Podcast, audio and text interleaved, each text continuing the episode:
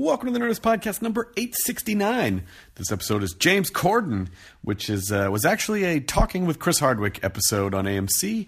That show is on Sunday nights at 11, 10 Central. Uh, Charlie Hunnam will be the next guest on Sunday.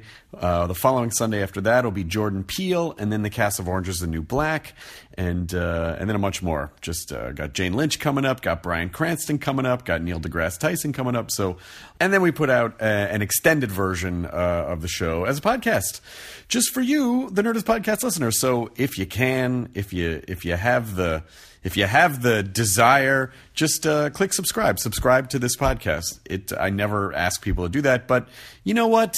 Uh, it actually is helpful. So click subscribe so you don't miss these.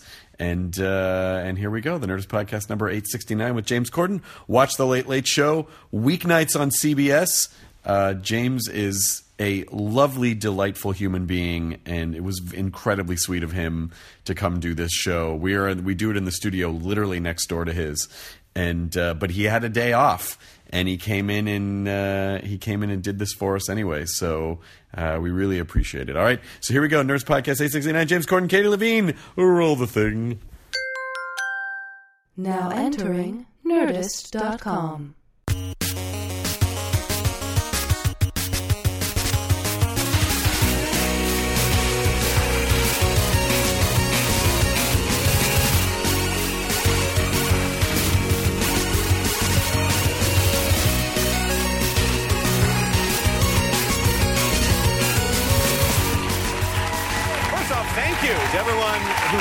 on Twitter and Instagram and Facebook using at talking. Tonight I'm going to read your questions, your comments, and your comments, and even show some video messages just in time uh, for Mr. James Corden. Plus, our studio audience is going to have the chance to come up and ask questions. I will give out prizes because that is what we do on this program. Uh, but James Corden, welcome to the. Thank you so much for Well, thank doing for this. By the way, me. I adore you. see you. We are neighbors.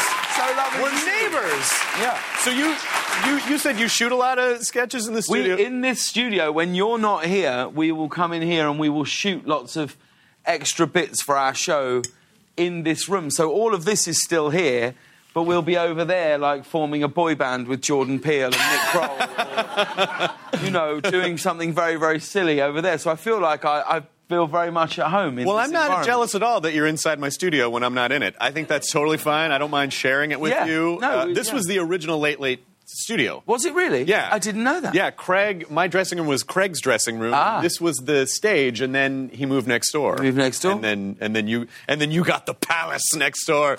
I, Yes. I love coming to that studio and going, oh shit, this is what a studio is like. Well, We're relatively intimate here. Yeah, it's lovely. It's a wonderful environment. It's a It's beautiful nice. place. Yeah. So I want to, you know, we've become pals over the past like year and For a half or so. Yeah. And uh, but I realize I actually I don't really know that much about you. Mm. So I know I, I, I obviously I was familiar with Gavin and Stacey. Yeah. But Craig Owens, your character in Doctor Who, Yes. of course. I Yeah. and I think it was the first thing I said to you when I met you. Like, Yeah. I loved you in Doctor Who. Yeah. Do people still? Because that you know that's going back a few years now. That Oh, they do for sure. Yeah, I mean, I, I really loved, I really, really loved doing those Doctor Who episodes. Uh, mostly because they, well, I, I was only ever meant to do one, and I think in with, with Doctor Who they have to um, spread their sort of budget, Right. Because they always want to end with a very, very big episode. Of course. So the episode that I was in was actually. I would think, in, in many ways, closer to what Doctor Who was when it started. Right. Do you know what I mean? It was, it was, in many ways, it was Matt and I in a sort of odd, unconventional sitcom. Do you know what I mean? Right. And, uh, and I just loved working with him so much, with Matt Smith. And I've had numerous people say, "Oh, will, will you come back and play that character?" And, and I sort of feel like I'm very touched that they would ever want that to be the case. But I feel like my involvement in that show is is really because of Matt Right. and my friendship with him and my and my love of him. And I don't know if I would. I don't know if I'd go and do it with someone else, but we'll see who the next Doctor will be. We don't know who I'm that's gonna be. excited. We don't know who that's going to I think it's going to be a lady. I think that would be great. I Wouldn't think it it would be be great. I mean, there were there were a handful of names that I thought, you know, before Capaldi got hired, Yeah. I was saying I, I was campaigning for Richard Ayoade. I Yes. thought would be a Oh, great word. doctor. Yeah. Um, and then I then there was a rumor circulating that melted my brain was Tilda Swinton. But apparently that was just like Yeah. fan chatter. Sure. But Tilda would be an incredible doctor. Well, I tell you who I think it. I think it might be, Who? and I'm basing this on no okay, information. sure. This is there is no fact in this. There's, I'm right. giving you a scoop. this is America. This is just- We don't care about real facts. what are you talking about? All you have to do is just say it. so, I think there is a brilliant, brilliant actress called Maxine Peake uh, in the UK who uh, many people have always said would be an incredible Doctor Who, and I think. I think she'd be a great doctor. I think well, she then- would be a brilliant doctor, and I hope so much that they do pick uh, a, a lady or a woman or a girl. You know, I think I think after I, I think after uh, fifty three odd years, for Yeah. f- f- over fifty years, it's probably time. For sure. I mean- mean, I just think it would. I think it would give that show a real boost of something new. You know. Well, also, it's just the Doctor is a character that can really be anyone. I mean, Yeah. he's not. It's not. He's he's an alien. He has no human gender technically. Well, exactly. He's not bound by color or race or gender or face, and so he uh, he or she can be whoever it is. And so I hope that they're brave enough to make a bold decision next time. Because I think Peter's amazing and was a completely brilliant and an inspired choice. And I'm really intrigued to see what they do next. That would be fantastic. But Yeah. so you did Doctor Who for a while, uh, for a couple episodes, and then you came over the. But but your but your is your is your background in theater? Or was your background specifically in in comedy? Um, not really. I I I started acting when I was sort of around about sixteen or seventeen. I got a uh, I auditioned for a musical in the West End, and I got, it was a musical called Martin Guerre that was written by the people who wrote Les Miserables and Miss Saigon, and it was an absolute disaster. Why was it a disaster? Because it was just terrible. It was a terrible show. Um, and I was, um, like, you know, the fourth guy from the left on the back in the chorus of that show.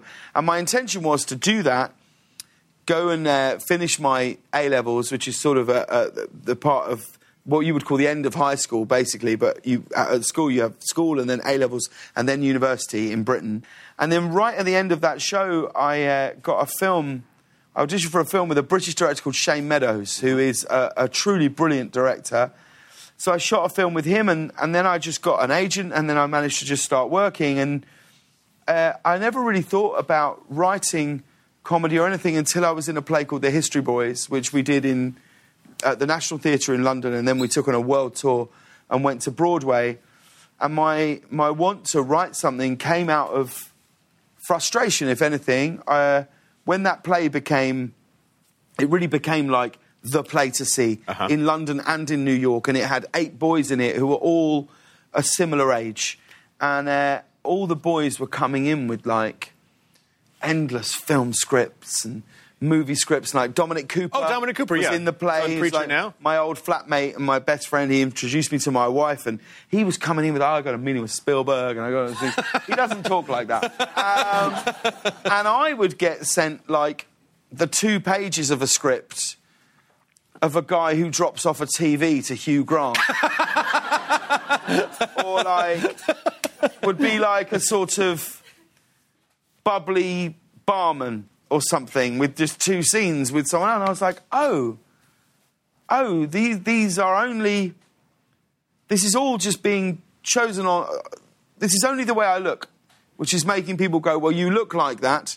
And we don't believe that interesting things happen to people who look like you. So uh, you are very much the person who gives a drink to a good looking person, and when they fall in love, it's really interesting. But when you fall in love, it's very, very boring. But you know what's you know what? But what I would say to that is that I, I find. The, the, the, the lead characters are usually the boring character. I think a lot of times, especially in comedy, the lead characters can be the boring characters, and the funny characters are all of the ancillary characters that have none of the pressures of having to carry the project. Well, oddly, not that I would ever, I would hope that, would, that they would never be seen as, as boring in our show, but when we wrote Gavin and Stacey, myself and Ruth Jones, who we were in a TV show, we shot a TV show together for ITV, a drama, and uh, we were both, I think, feeling a sort of sense of frustration in our careers that it was just reliant on agents or casting directors choosing whether you were the right person. And we Right. were like, well, let's write something. So we wrote this TV show about two people who fall in love and their two best friends have a one night stand and never want to see each other again. But these two people fall in love and get married. And it's sort of the show is about how when two people fall in love, the ripple effect that affects all of their family and friends is sort of never ending. Right. Because of one choice that they made, you know? And we wrote this show, and, and then to our absolute surprise, it got made. And then to our even bigger surprise, it became. It, it became like the biggest sitcom in, in Britain at that time. And that was really what sort of changed my career, really, and, and, and gave me a sense of going, oh, well, you, you can be in charge of your career and take ownership of it. You've just got to knuckle down and, and do it. You don't have to just wait for a phone to ring. Yeah, and all, that show ran for was it 07 to 2010? Yeah, we did like well because at home we do much shorter seasons. Yeah, that, that's like 20 seasons here in America. Exactly. Yeah, we'll yeah. do like uh, we'll, we did like yeah we did in total we did about twenty three episodes over three seasons. Oh yeah. my god! You know, it's so the way the BBC works. It was BBC or ITV. Yeah, it was a BBC show, yeah. the way the BBC works is so fascinating because it's not, it's it's it's not commercialized quite in the same way as American television. So American television will be like. 23 the first season For sure. and then you're doing this show you know you sign a seven year contract and Yeah. then you, you're, you're in it Well, the amazing thing about the BBC um, and the National Theatre, which are the two places essentially which were responsible for me being an actor, being a performer, and doing anything and sitting here with you now, are both uh, publicly funded um, arts programs. I guess the, the National Theatre starts every year with a, a government grant of £10 million. Oh, wow. Which means that the, uh, the National Theatre don't have to think about profit, they, or, or it's not their first thought. Right. Their first thought doesn't have to be what will be commercially viable. And from that comes an incredible freedom in which you create Warhorse or The History Boys or A One Man, Two Governors or A Curious Incident of the Dog in the Nighttime and so many incredible plays that have gone on and are still playing right now. Um, and the BBC too is uh, uh, publicly funded. You pay a license fee every year. I think it works out at about ten pounds a month, twelve pounds a month, maybe, um, which is about fifteen dollars, I guess. And there are no commercials, and it's a, a show where and they they will make and they are responsible for The Office and Doctor Who and. Uh, so many incredible other shows and other incredible careers. So since moving here to America, I uh, I find I find many things confusing in this past sort of six months. But the thing I find quite sad is sort of reading about this current administration's sort of lack of uh, even understanding of what supporting the arts would give Right. to the very people you're uh, seeming to pro- to protect. That uh, nothing when you when you start from a place of not wanting to make money. Like I don't believe that when Lin Manuel Miranda sat down to write Hamilton, Right. he said, "I'm going to write the biggest show in the world. No. it's going to be a hip hop musical about the life of Alexander Hamilton." And people went, "Woo! dollar Where signs do we sign up? kids love alexander hamilton Who doesn't?" I mean, whether or not you're an Aaron Burr supporter Yeah. or a Hamilton Of supporter, the kids always talk about how much they love You're going to have a number about Lafayette in there. This is going to be huge. Like, it just doesn't happen. No. But what happens when someone's going, I have a story and I have something that I want to tell and say, they are the things that will go on and, uh, and, and become institutional. Well, what you're talking about is is is is being driven by passion. And so many times in the you know almost thousand episodes of podcasts that I've done, I've talked to people. I always find, and personally, and for myself too, the moment where everything changes when you stop going. Hey, I'm going to stop trying to make everyone else happy, and I'm just going to focus on something that I am very much into and passionate about. And it sounds like that's what happened with Gavin and Stacey too. For sure, and that's sort of uh, essentially what I've, I've tried to do since then. Really, the thing that really, the thing that I get excited about, the thing that turns me on really, is just um, wanting to be creative every day. Right. That's all I really ever want is just to be creative every day and be surrounded by creative people. To have the the feeling of going, oh, what can we do that's fun today? You Right. know, and that's where um, that's where I find this show incredibly fun. It's where doing a play like One Man Two Governors, as much as you are doing the same thing every day, wherever you can change it up or mix things up or do those things, is um, incredibly exciting. That Broadway sketch. By the way, I I don't know why my brain always wants to change one man, two governors to two governors, one cup. Do you have that problem in your head? yes, Which is a much different video. It's a very different play. Governor. Thank you, Governor. Play. Yeah. Yeah. It, it, yeah. But- It's- it feels like more of an off-Broadway production. It's off off Broadway. It's more off-putting Broadway. Yeah. Uh, but when you, I, I love to because I don't I don't have the theater bug. Like for, I mean, I love doing stand-up, but I don't. But actually being in a play, Sure. And I think because I feel like I would be so claustrophobic in the same thing day in day out. Matinee performances, performances where you know maybe not a lot of people show up or the audience just isn't paying. sure. Like it seems like a brutal. How do you keep it fresh? It's really hard. It's really, it's really hard. In fact, since I've done this job now, in the last sort of two years, I have people that go, God, I don't know how you do it. How do you do it every day? And I think, well, this is compared to doing, like, I think we did 496 performances of the History Boys in two years and four months, and we did uh, 440 one man, two governors in two years. Um, and that's a, it's a lot, you know. It's a it's a lot on your body. It's a lot to keep that grind going. But then, I don't know. I just come from a place of going. Of course, you can sit and go. Oh my god, it's just so tough. like.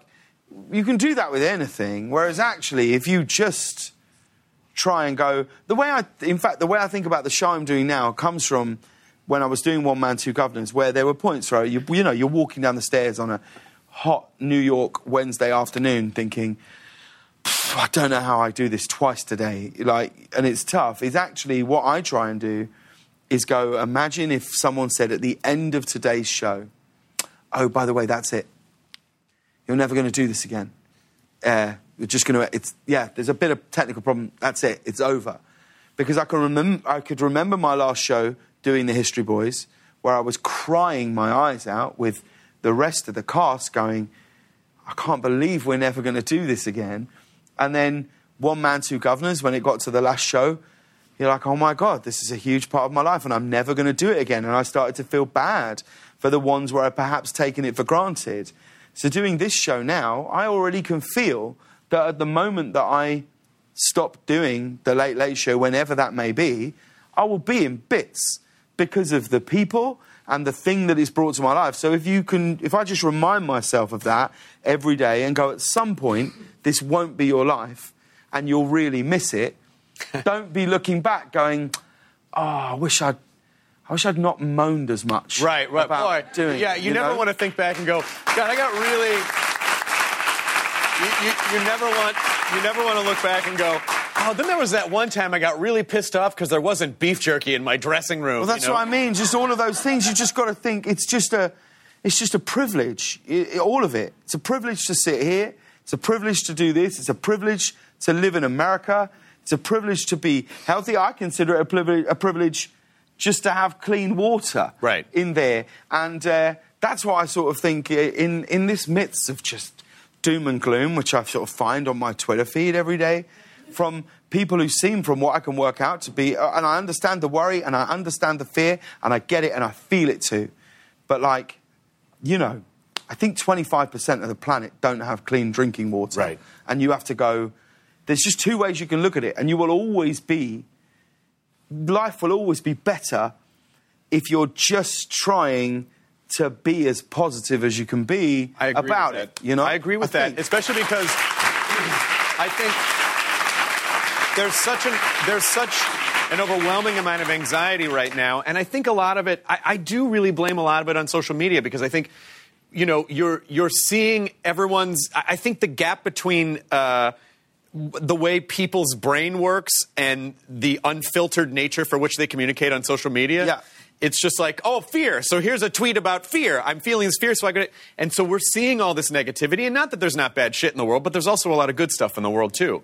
But so much of the bad stuff is what we gravitate toward because we're, uh, you know, uh, we're terrified. Of course. And so I think it's so important to have voices who are positive and go, yeah, yeah, yeah. There's there is bad shit out there, but let's also remember that there are good things out there But too. also, not only that, I was having a chat with an Uber driver the other day who uh, wasn't born here and uh, wasn't raised here, and he was talking, understandably, about uh, some fears that he felt right now, being in America. He's got two young children here. He'd lived here for uh, 14 years, he said, and for the first time, he felt like maybe he didn't belong here.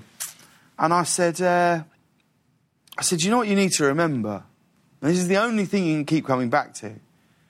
Is when it came to voting, there were more American people who made a decision to go, I don't want that to represent me, than did. Mm-hmm. So if you feel like, if you feel like, oh man, it just, it's all this, no, no, no. The majority of people, when they voted, didn't want that. Right. And if you think about that and you just go, yeah, of course, it's just some crazy electoral college Right. thing that's brought us to this. And I also understand the people who would vote for change, like in the same as like Brexit's happened at home. I get it. But, uh, you know, you were, uh, yeah, I just think it will all, of course, there are always things to moan about. Right. You find anything to moan about, and my God, I can bitch and moan.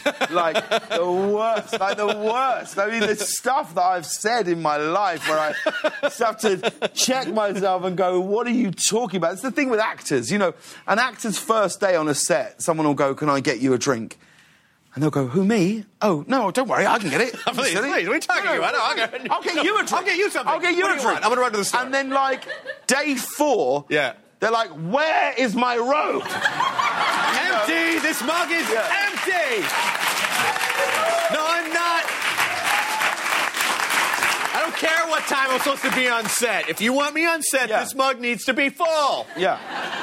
Yeah, I, but I, I think that's you know some of it's uh, we, we we have to learn to not make ego decisions, and it's very it's very seductive to be controlled by our ego. Of course, it's crazy. It's, it's ridiculous.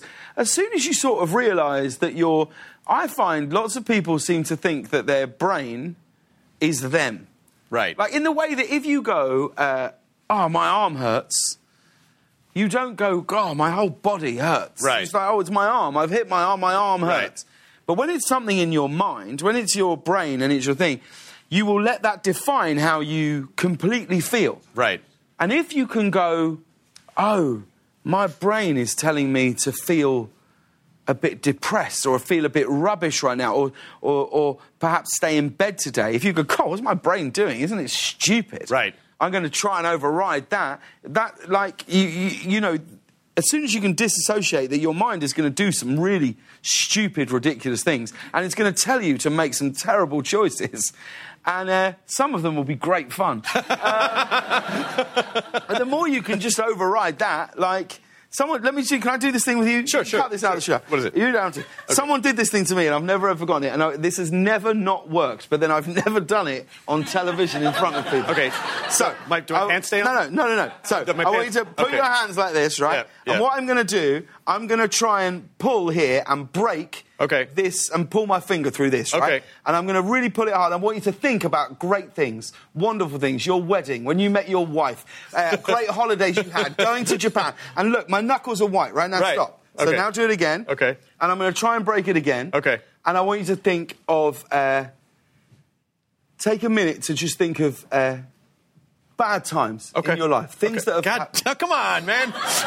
And that's it. That's- it never doesn't work. You will always be stronger if you're just looking for the good in something. I agree. I agree. And you know what's funny about it is that I feel like uh, I I don't know if you I don't know if you get this, but I feel like I because it. It's not like I haven't struggled with depression or anxiety in my life. Oh and, my you know, I'm a very anxious have. person. Yeah. But I- but what I what I choose to try to put in the world is very positive, and I find that I actually get a lot of shit from people who are like, "Oh, everything is great," and I, and I kind of go. Yeah, because you happiness is a choice, and you fucking have to make it that way. I You know?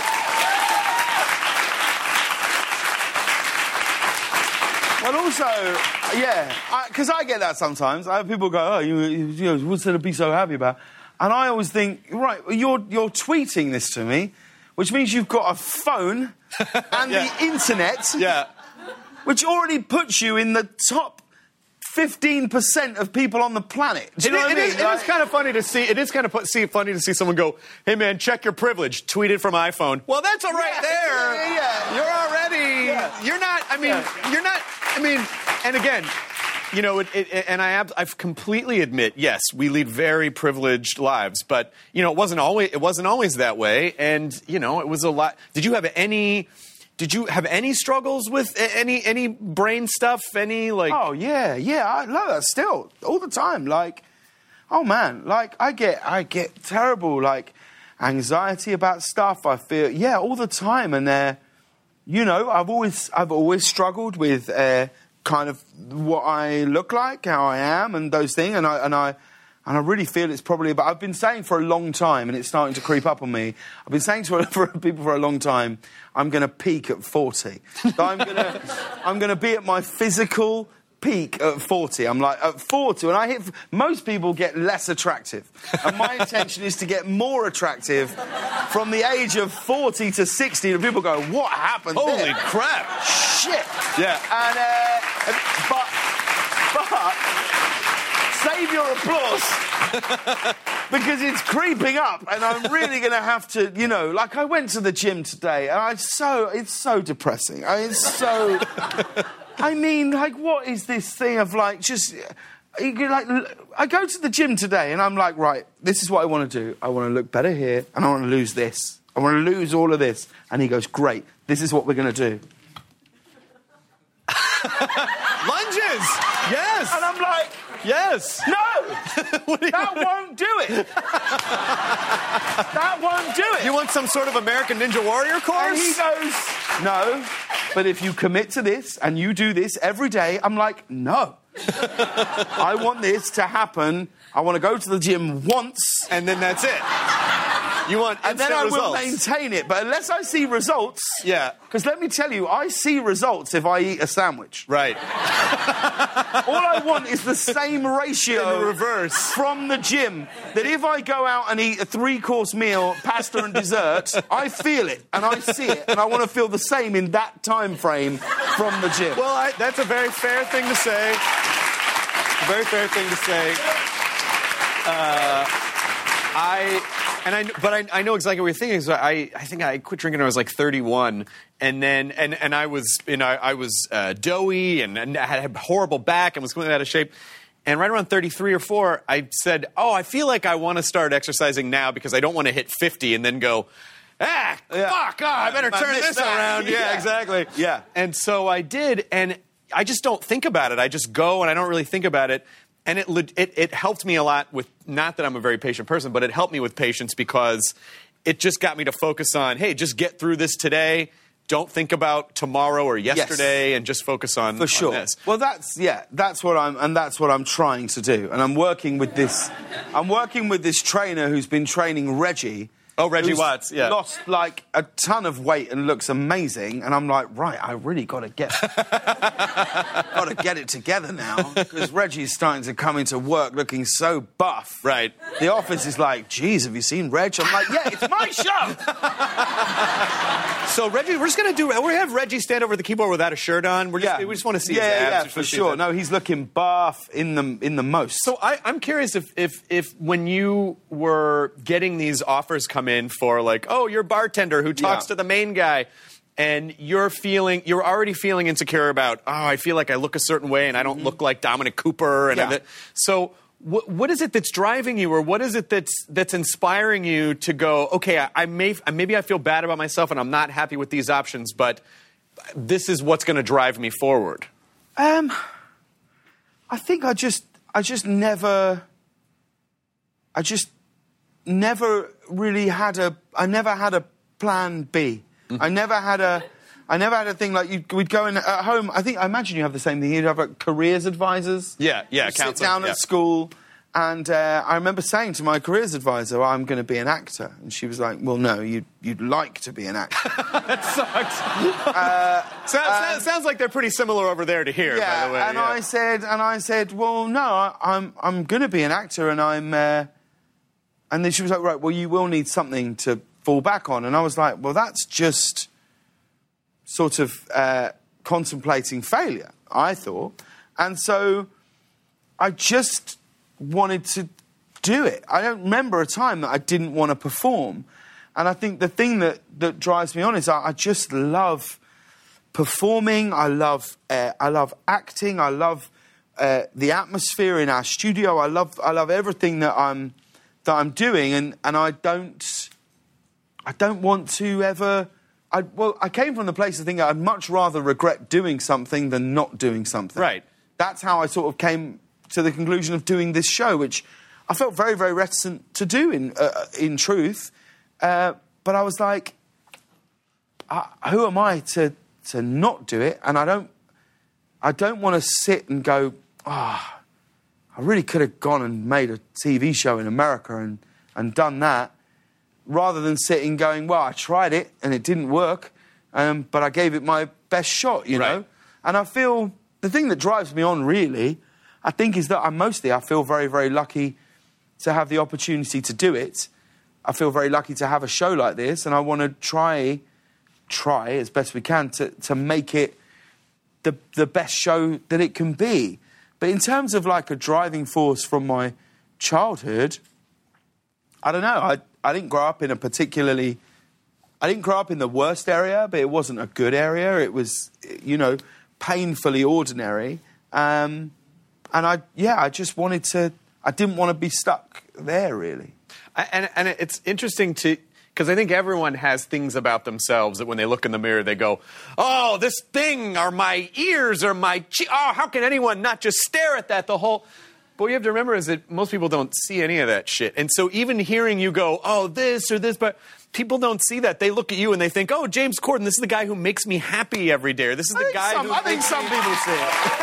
but they're not the right people. But they're not the right You're people. very So you just, it's just, you know, I think it's important to remember that whatever it is that you obsess over or focus on, 99% of the population does not focus on that at all. For sure, and I have to say, uh, uh, it, since since coming to America to do this show, or the both times that I've worked in America, like in a, in a greater concept, like doing One Man Two Guvnors and then doing this show, um, the greatest thing about uh, America as an outsider being here is um, a tremendous sort of positive attitude towards. Uh, people that that them that America might perceive to be talented.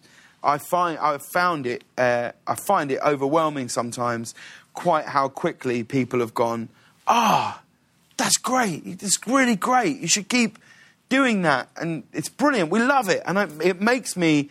Sometimes I feel like my heart's going to explode with the the, the, the volume of people that. Uh, when I came to do this show, like I'm very aware that when it got announced that I did this show, that I was doing the show, the first thing people did was Google who the fuck is James Corden. I'm very aware of where we started from. A percentage of us were like, "It's Craig from Doctor Who." um, but the I'm very you know from where we started from, but the the the volume of people that that have just gone, oh, we love your show, and we don't, and that's it. We love your show and thank you for it. It is overwhelming to me sometimes. Yeah, because when you when you first when when you first got the job, actually my first and because I'm just I'm dumb. My first thought was like, why would you want to do a TV show? You're doing all these films, and I, I and then you started doing the show, and I was like, oh, okay, because now you've carved out. I mean, carpool karaoke is insane what that has become. I know. I mean, It's crazy. and it's and it's you know. And it- did this did this start with the, the George Michael one? Kind of. That wasn't really a, a, carpool karaoke in the sense that it is it exists now, but we were doing a sketch for a huge charity in the UK called Comic Relief, who have a big day called Red Nose Day. And Yeah. It's a big telethon. It's brilliant. I'm hosting the American version. Of Oh man, Yeah, it's yeah, the yeah. best. Yeah. It's just the absolute best. If only there was some way to cut through the ridiculous network politics so I could come and do something for you. um, but uh, it's um, like at home, anyone from any network comes and does stuff for Comic Relief. Right. It's just a, it's just what you do, and it's a wonderful charity and an amazing day, and it's incredible. And um, we'd done this, we made this sketch, which was my character from Gavin and Stacey. We'd done a couple of before, and in this sketch was um, Paul McCartney, uh, the ex Prime Minister of Great Britain, the current England soccer captain, Keira Knightley, and endless other huge names in Britain. And the whole thing started with me and George Michael in a car singing Wham songs. And um, people just really responded to it. They were like, oh man, like the sketch had another probably seven or eight minutes to play, and the thing that people would talk about is this uh, this singing with George Michael. And so when we came here, and when when you're sort of trying to put together a show like this that's every day and a late night show, you absolutely need your uh, temp poles that you can hang your show on. Like, if you think of the Tonight Show with Jay Leno, you think of jaywalking. If it's Letterman, Top 10 list. Top ten list and Pet Tricks. If it's if it's Fallon, it's thank you notes and lip sync battles and Jimmy Kimmel. It's mean tweets. And if you don't have those, you're only reliant on news, and your show will pivot like this in Right. wi- on on whatever the news cycle might be at that time. Right. So we were like, we have to find the things that define our show. And we were like, well, we're in LA. Everyone seems to be obsessed with the traffic. uh, carpool lane, cars. What if we pick up the biggest singers in the world and it's like they're helping me get to work and we call it carpool karaoke? And I remember, I actually, I'd forgotten about this. We did a Paley Fest talk the other week and our exec producer Ben reminded me that we were sat, there's probably eight of us in the room, and, uh, and I went, carpool karaoke. And then I went, that's it. And I left. I left the room. I left the room and I went home because I was like, that's it. That's it. That's. I was so sure that it could be something. Now, look, I never thought it could be what it is now, but like, I was sure it felt like a bit that you'd watch on a late night show. What I didn't anticipate was that no singer on the planet would say yes. Right. Uh, like, if you think of a recording artist, just everyone in the room and at home, think of a recording artist. Have you got one? Mm-hmm. They said no. Um, and uh, and uh, and God bless Mariah Carey for just taking a punt on it. It also it also helps that you have uh, some golden pipes. I mean, the Well, one you. the one with you and. Adele where you start harmonizing with her and she's like she does that and she she looks at you like quite ridiculous. I don't because I just I, I don't know if I don't know if everyone knows that you have a boy band background. Uh, I do, yeah. I used to form boy bands at school. Uh, it was my obsession and my dream to just be in a boy band. It's all I ever wanted. Uh, what are some of the names? well, the first boy band that we called was called Full Frontal, but we. it's all true. We, ne- we never actually played any gigs. No, of course We never did anything. We just walked around school going, I know, we're a new boy band. We're called Full Frontal. uh, and then the next boy band I formed was called Insatiable. Uh-huh, Why? sure. Why? Because you just can't get enough. Of course, And, you can never. and we, uh, we actually, we played like, I think four times at like after school stuff or whatever. And, uh, we, yeah, we really thought this is it. We're going to be huge. And then, uh, then that band disbanded for, for musical differences. I feel very satiable right now. I just Yeah. don't know if I can be insatiable. and then I formed a band which was uh, me and three of my friends, and they played instruments, and we did a lot of Queen covers, and we called ourselves, wait for it, Twice Shy. because The Great so White that wait, we were twice shy, only for the reason that then our first album could be called Once Bitten. Oh, come on. Come on. It's a great white song. It's not too late for you to form a boy band, by the way. I feel like it is. I feel like it is. I think all I can do now is on our show look like I'm sort of doing a pastiche of a boy band. But if we ever do that on our show and you see that, like, um, like we did this thing, me and Jordan Peele and Nick Kroll formed a.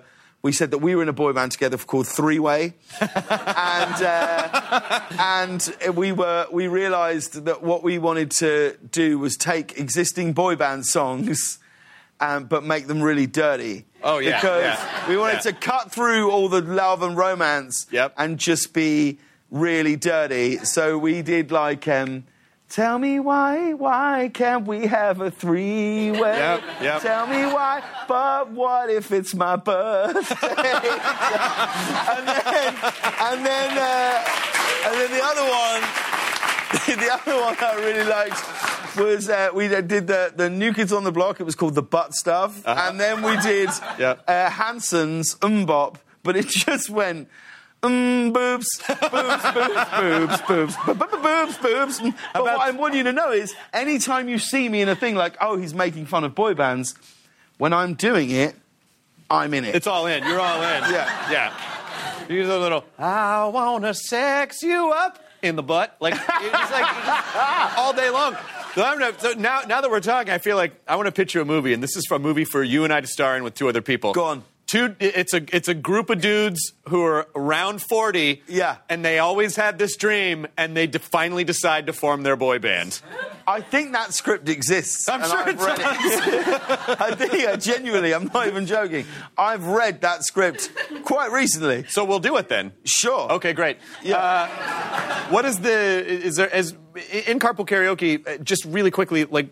How long does it take to shoot one? Like, what are the mechanics of that? Are you driving around for hours, or is it like Um, you kind of just bang it out? They take about anywhere between an hour and two hours, really, depending on if we're going to do any other things. Um, I mean, you're spending a lot of time in the car with some of the most famous singers in the world. It's amazing, and the, the thing I'm most proud of in them is that the um, the songs are obviously the glue that hold it all together. But the thing I really love about them is the sort of unguarded interview that you get because people just seem to relax in that environment, and they these are a lot of people who spend a lot most of their day never on their own. Right. They're always with publicist, stylist, manager, security, whatever it is, and suddenly they get in a car and we drive around and uh, I always say the same thing to them when we start. I just say, look, this is a completely safe environment. We're never, re- we're never ever trying to put one over on you or anything. Right. And uh, and this will be. It's best if you commit to the songs as if you're playing Madison Square Garden. Like the more you go for it, the better it is. And um, and then we just drive around having a chat, and it is. It's a, it's ridiculous that it would be part of my job. Like when we did the one with Bruno Mars, I genuinely got quite depressed afterwards because I had been looking forward to it so long. I'd just been, I'd like literally been counting down the days then it was over. to get in a car and sing with him, and like he just went for it in the way that I always dreamt he would. and then, uh, and then when it finished, I was like, oh, Oh, that was it. done now. Now what? I won't do that again. Is any, is, what, what happened with the Chili Peppers? Oh man, it was they're incredible. Well, firstly, they're amazing, but yes, we we um we were shooting with uh, the couple, and we'd actually come up with sort of a stupid idea. A lot of the things that happen, if we ever stop on the way or things like that, they are genuinely just happening organically. Like me and Anthony Kiedis had a fight on a on a front lawn, like, and people had said, "Oh, but you knew that you booked a permit for that lawn." We were like. We don't have a permit. and we um, and we uh, yeah we and so then we had this thing, thing where I said that I thought I was a better dancer than Anthony Kiedis, and he was like, "You challenged me to a dance off." I said, "Yeah." So we pulled over just on this suburban road, like three minutes from here. And on the corner of the road was, uh, you know, those fruit stands, the Yeah. carts where people are selling Yeah. fruit. And, and, and Anthony said, whoever loses has to buy the other person some fruit. I said, great. So we start doing this stupid sort of dance, and then suddenly, over the road, this woman uh, runs out, an older woman with this, this baby flopped over her arm, and she was shouting, "Can someone call an ambulance? Someone call an ambulance!" And the what I now know is the mother of that child was like screaming and crying, and this baby was like this. And Anthony Kiedis didn't take a second. He just ran over the road, and then Chad went, then I went. I think Josh and Flea were, were, were, were sort of coming up the stairs to the house, and Anthony Kiedis took this baby and he lay her on the floor and he just started rubbing her chest and he was listening and he said, It's okay, she's breathing, it's okay. And was, he was saying, Someone calling an ambulance. And he started rubbing her chest and he was talking to this baby and they're freaking out and he was going, he was going, It's, it's going to be okay, it's okay. And he was shh. And he started sort of trying to tap her on the back and lay her on her side and tap her on the back and then was lift, and then he lifted this, this baby out and her eyes had like rolled back in her head and he lifted this baby up and she just let out like the biggest burp and came round and he looked at this baby and he went, She's going to be okay. Oh and he handed the child. Anthony Kiedis saved the baby's life. And uh, we were like, and then what was really amazing was you saw the grandmother and the mother like, oh my God. And at that point, you could sort of just hear vague sort of sirens of a, a, an ambulance coming. And, uh, and then they looked and saw, like, firstly, they saw all these cameras and people outside the house. And then you could just see a flicker as we walked away from the house of the woman going, is that the Red Hot Chili Peppers? Did he just say the baby? Is that the Red Hot Chili Peppers? We got in the car and drove off, you know. How do you. How do you, how do you keep shooting after Anthony Kiedis saves a baby's life? Well, you, you, you are thankful that he did because you certainly can't start shooting if it goes If the, other the other way, yes, of so course, You're just yes. like, actually, we were all quite euphoric. hey, how about that? that was amazing. Let's uh, give it away, give it away, give it away now. You know?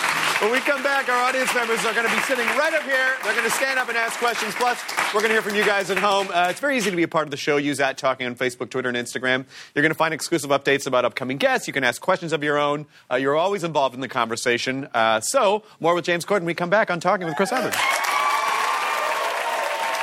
Welcome back to Talking with Chris Hardwick. James Corden is my guest. Just some, uh, just some reactions from around the social, uh, the social sphere. DiCapri Steve says on Twitter, James Corden is such a legend, I cannot explain how much I love that guy. The great Pombano says, I love carpool karaoke more than the average human, but I watch them just to stare at James. Uh, and then this one's fun because there's a lot of, I'm going to read you a tweet and there are going to be a lot of question marks, okay? And I can't answer them. Uh, this is on Twitter. James Corden is number two on my list of late night white guy hosts I'm horny for. I don't know who number one is, but I just I just want to tell you the username at boners. At boners. so that's the best part of that. I don't know who I don't know who the other one is, but Wow. you're in the top two for boners. Uh, I, I'll, I'll be in bonus top two. I can be in bonus top two. It's all right. Um, mean Mama on Instagram wants to know: Has anyone ever sang so badly that you really expected to sing well, but when they were in the vehicle, you, you maybe regretted singing with them? I see the look on your face. I see the look on your face, and I'm sure you don't want to say. Yeah, there was one that was. I'm not going to. You can't say who it was, but you had you. I, I, I was very intimidated because you let me sing with you for Christmas. We did the Star Wars Wookiee Yes, song. yeah. And I'm an okay karaoke No, you're a singer, but, great I, singer. but I'm not. I'm not. I do not have your golden theatrical boy band. pi- I do not have insatiable pipes. I don't know. I think you could have cut it. You could have cut it in full frontal for sure. with no shows. Yeah. with zero shows, of course.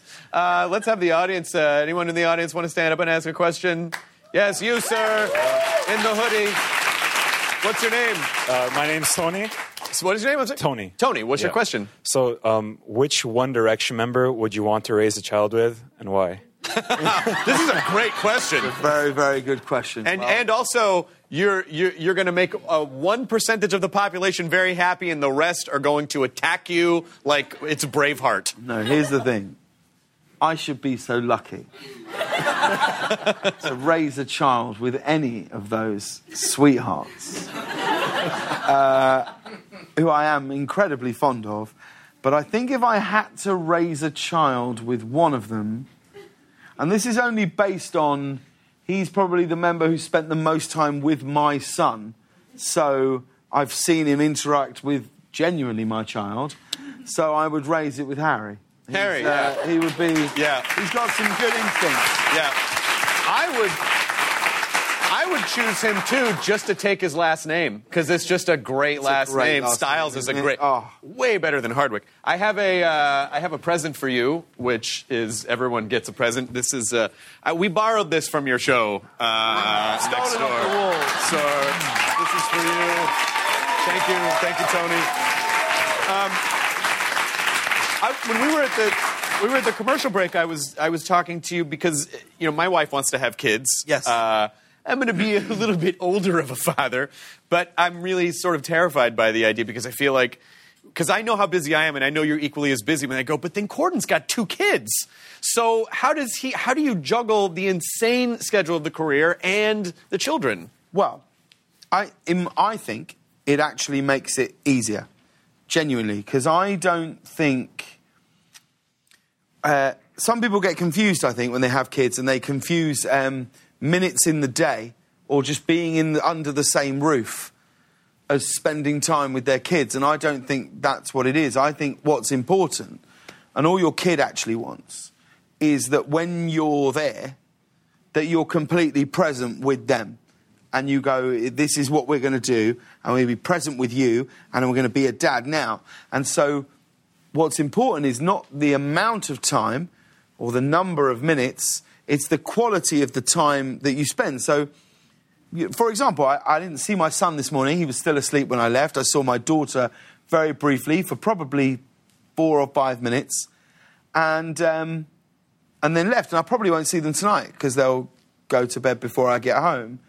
But when Saturday comes, all that's all that's important is that I go right. I have nothing to do. My, my only job for the next seven hours is to be completely present with you now, so that when I'm around, I'm really around. And actually, I think that's the only way you can juggle being busy at all. Is that actually, if you just go, what's the thing that I have to do now? And I won't think about anything else other than being the best version of myself now.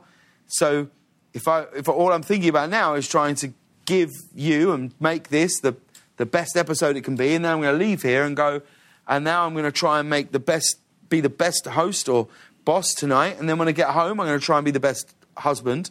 And if I call my friend Gavin, I'm going to try and be the best friend and then I'm going to be the best, try and be the best son. And if that's what you're just always trying to do, you will only be a, a success and manage that time. It's the moment when you go, oh, God, I got that on Thursday and that's on Friday. This doesn't really matter because I just got to think about that. Then it's all a disaster. That Then sounds very all familiar falls- to me. then it all falls apart.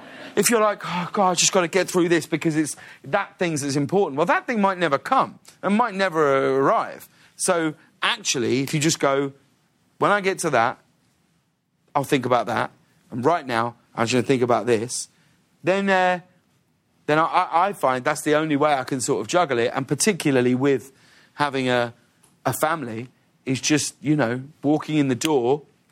Sometimes I'll sit outside my house and finish emails in the car because then I know that when I shut the door, I'll just put my phone somewhere else and just try and be completely present with my wife, which I've only learnt in the last couple of years that that's actually the only way we can have a proper relationship and we can have a proper relationship with our kids. Because if you're just going, no, yeah, no, yeah, yeah, Yeah, and then, and then they're dealing with whatever stress you're dealing with, Yeah. and they're feeling that you're not checked in. Yeah. I should try that at home with my wife. And also, I want to be the best partner I can to Harry Styles. But it's uh, it's just being uh, present at that time. That's all it is. And so if you're only because the truth is, this is going to be very deep. The only thing that exists is this. Everything behind us is gone. Everything in front of us is unknown. So all you've actually got is now. right. So that's all you've got. Everything else is dust. This is the only thing that's ever happening. So if you're just trying to do that now and be in this, then when you get home, be in that, and tomorrow be wherever you need to be. And when you raise a child with Harry Styles, be there for him. I'll be you'll there all for him. That's I'll be there for you, Harry. Uh, we have a viewer question via video chat.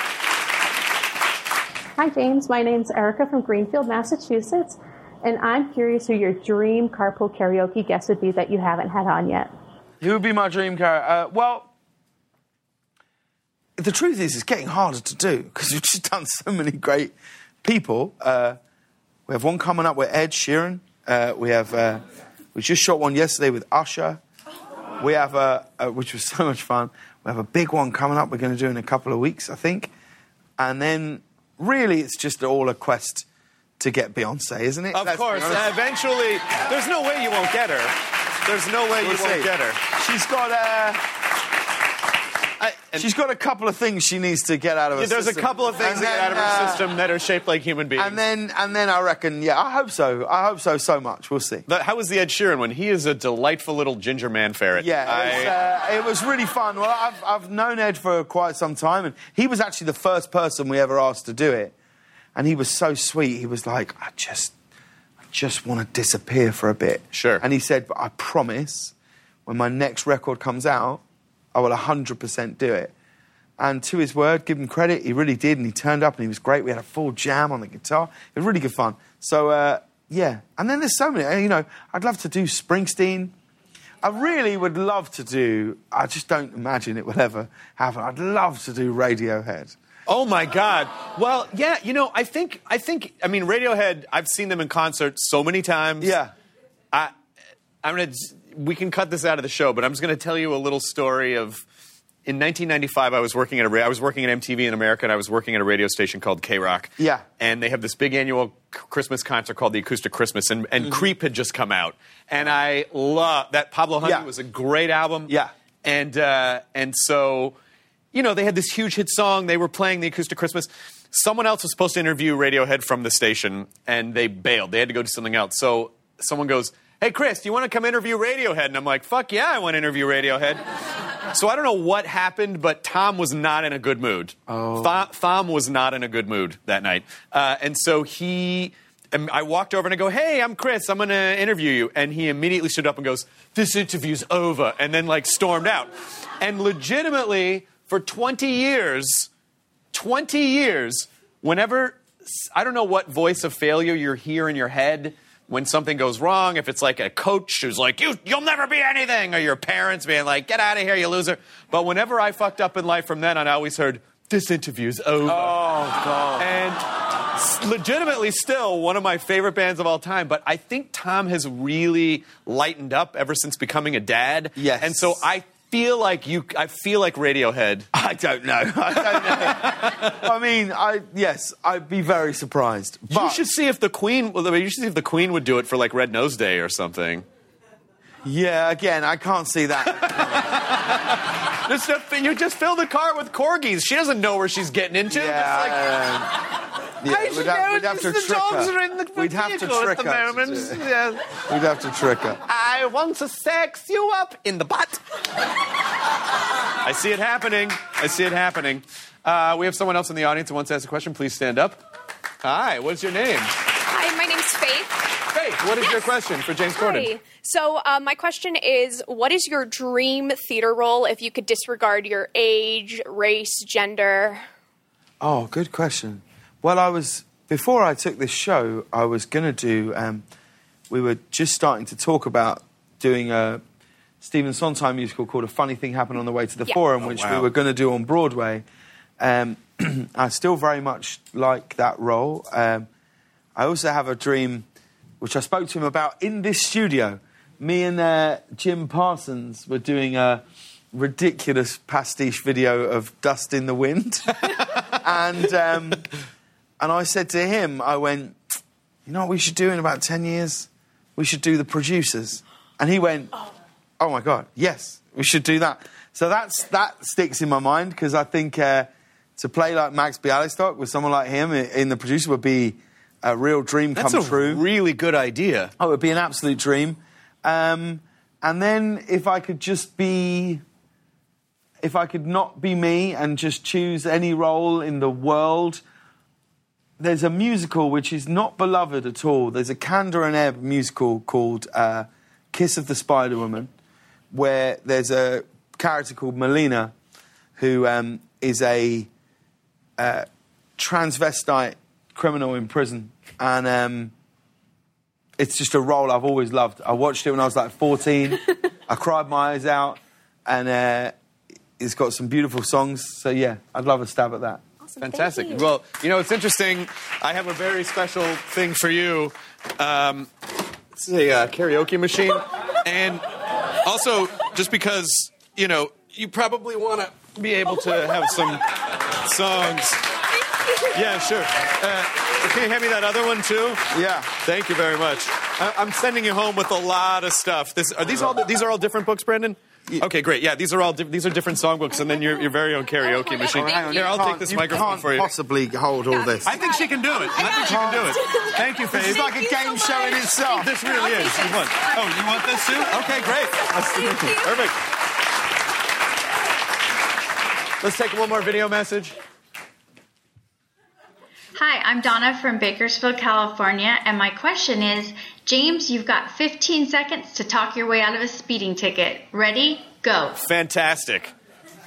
Notice you were going pretty fast back there. What's the rush? Officer, mm-hmm. I'm on my way to church mm-hmm. where I am teaching underprivileged children. What are you teaching them? I am teaching them that drugs are bad and wrong. And What kind of drugs? If I don't get all drugs, officer, Okay. you okay, know that better okay, than anyone. Okay. Hey, hey, hey, hey. Marijuana is a gateway drug, and you know that. It just became legal here. You're under arrest. Ah! I think he would have gotten out of that.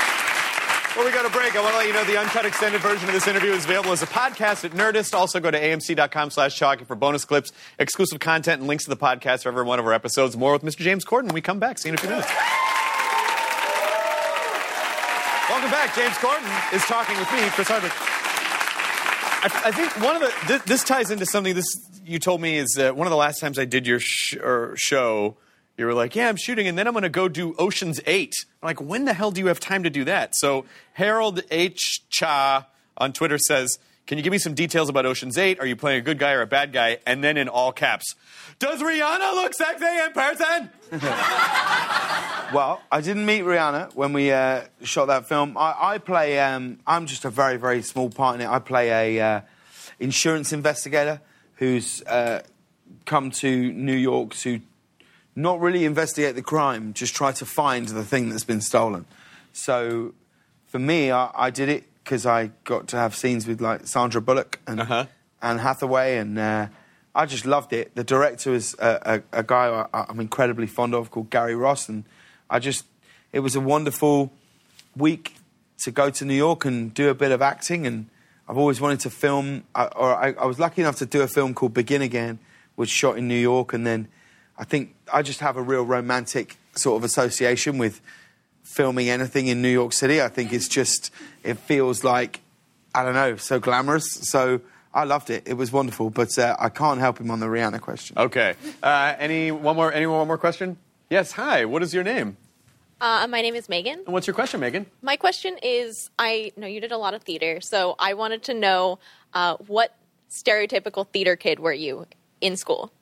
Oh, the worst. Just, you know, all I cared about was doing shows, being in plays, doing things. You know, uh, my parents, well, we didn't have, we didn't have uh, masses of money when I was growing up, so we, uh, my wife can never believe this. From like the age of seven onwards, I never had a birthday party. In fact, I had my first birthday, I had a dinner, like just with a few friends last year, and that was the first time I'd had a birthday thing Really? since I was seven because um, I had uh, my parents would just get me uh, theatre tickets, so I'd go with either my dad or my mum, and I'd go and watch musicals in the West End.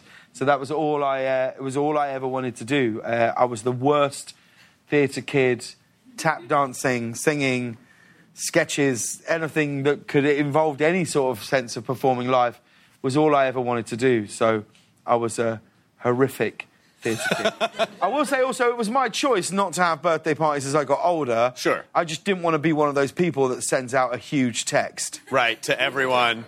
Come Hey celebrate guys, me. having Hey. drinks. Uh, just so you know, having drinks for my birthday at All Bar One, pop by, 8 p.m., be great to see you. I'm like, no. Yeah. I'm to be like, a group text. Or who are these people now that have started having a birthday week? Oh, have you yeah. met these idiots?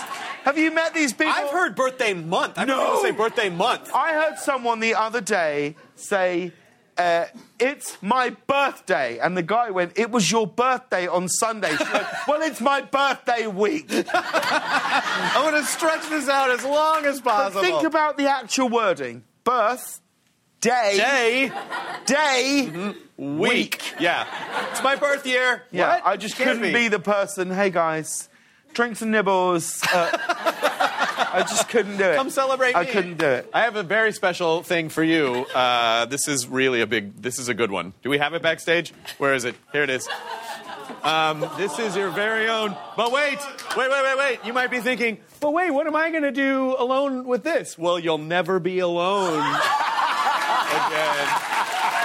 You'll never be alone. When you got James Corden in your car. Oh, you can hang on to that. I hope you're not flying back anywhere, because that's going to be a nightmare. let's uh, let's do one more video question. Hi, I'm Blythe from Port Charlotte, Florida.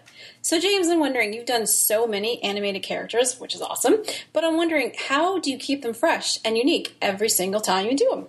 Thanks so much.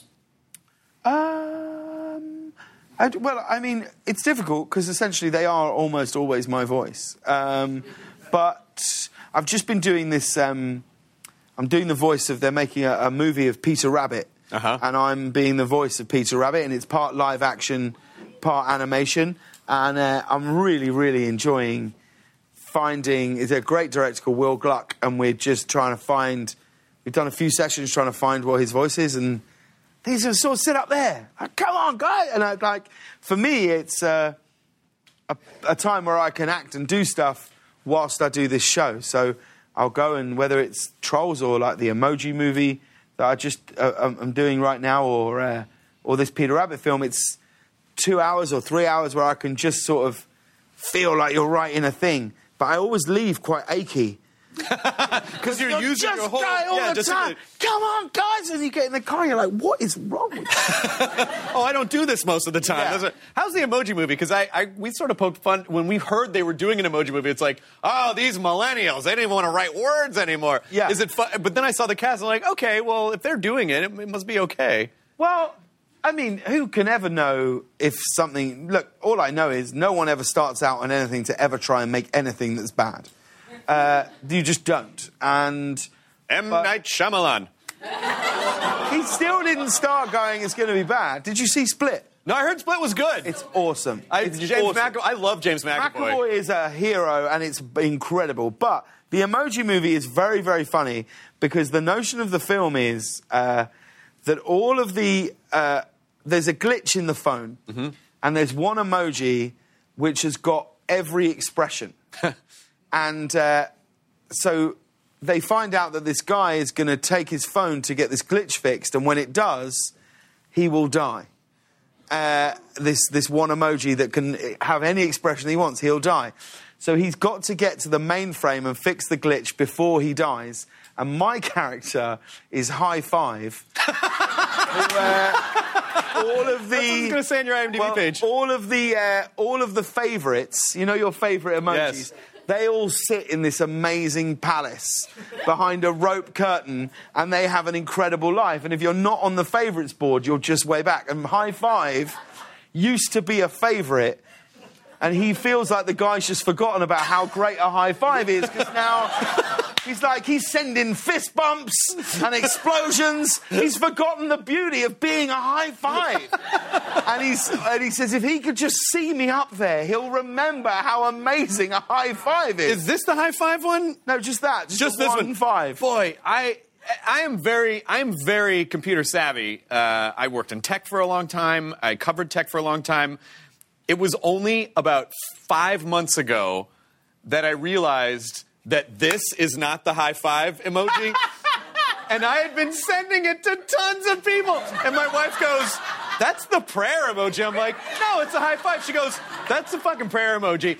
so it's like I, and then I flash back to, she goes, It's the same hand. And I go, Oh my God. And in a moment, I flash back to every time where someone was like, Hey, great job on this. Hey, thanks, buddy. Let us pray. You know, like, I am so. Namaste. Well, I met someone. I met someone the other day who was called LOL. Right, Oh, their name was LOL, and they were oh, like in LOL. their thirties. Oh no. And I was like, that's a nightmare.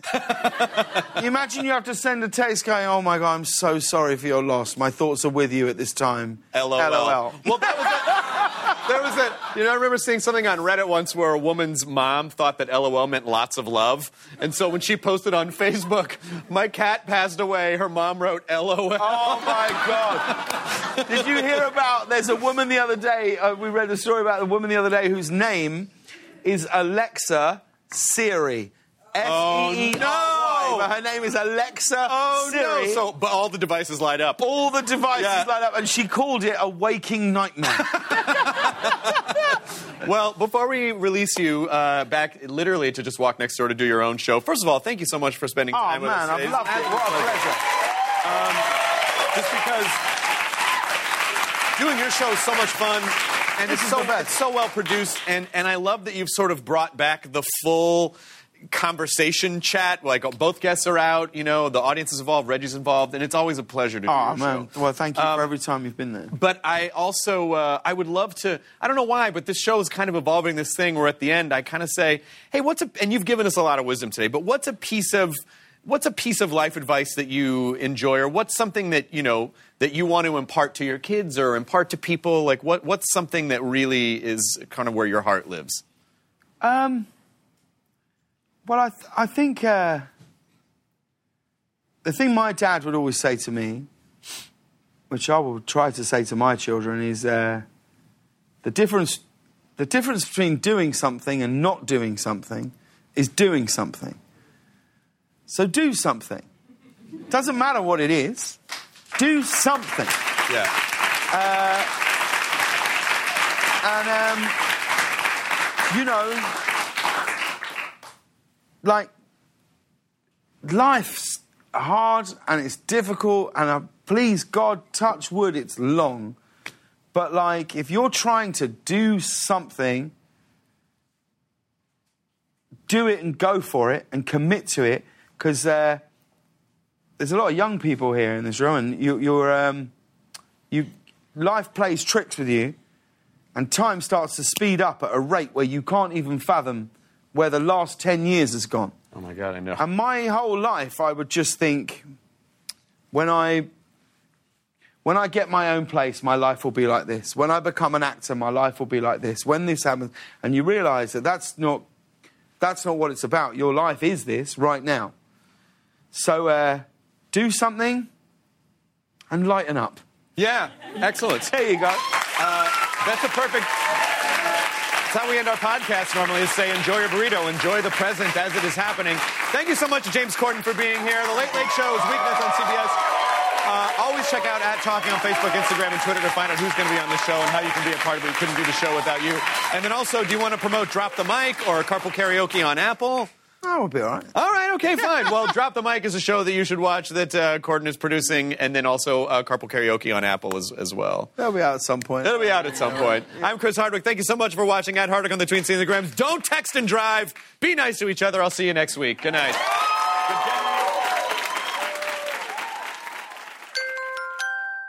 Now leaving Nerdist.com. Enjoy your burrito.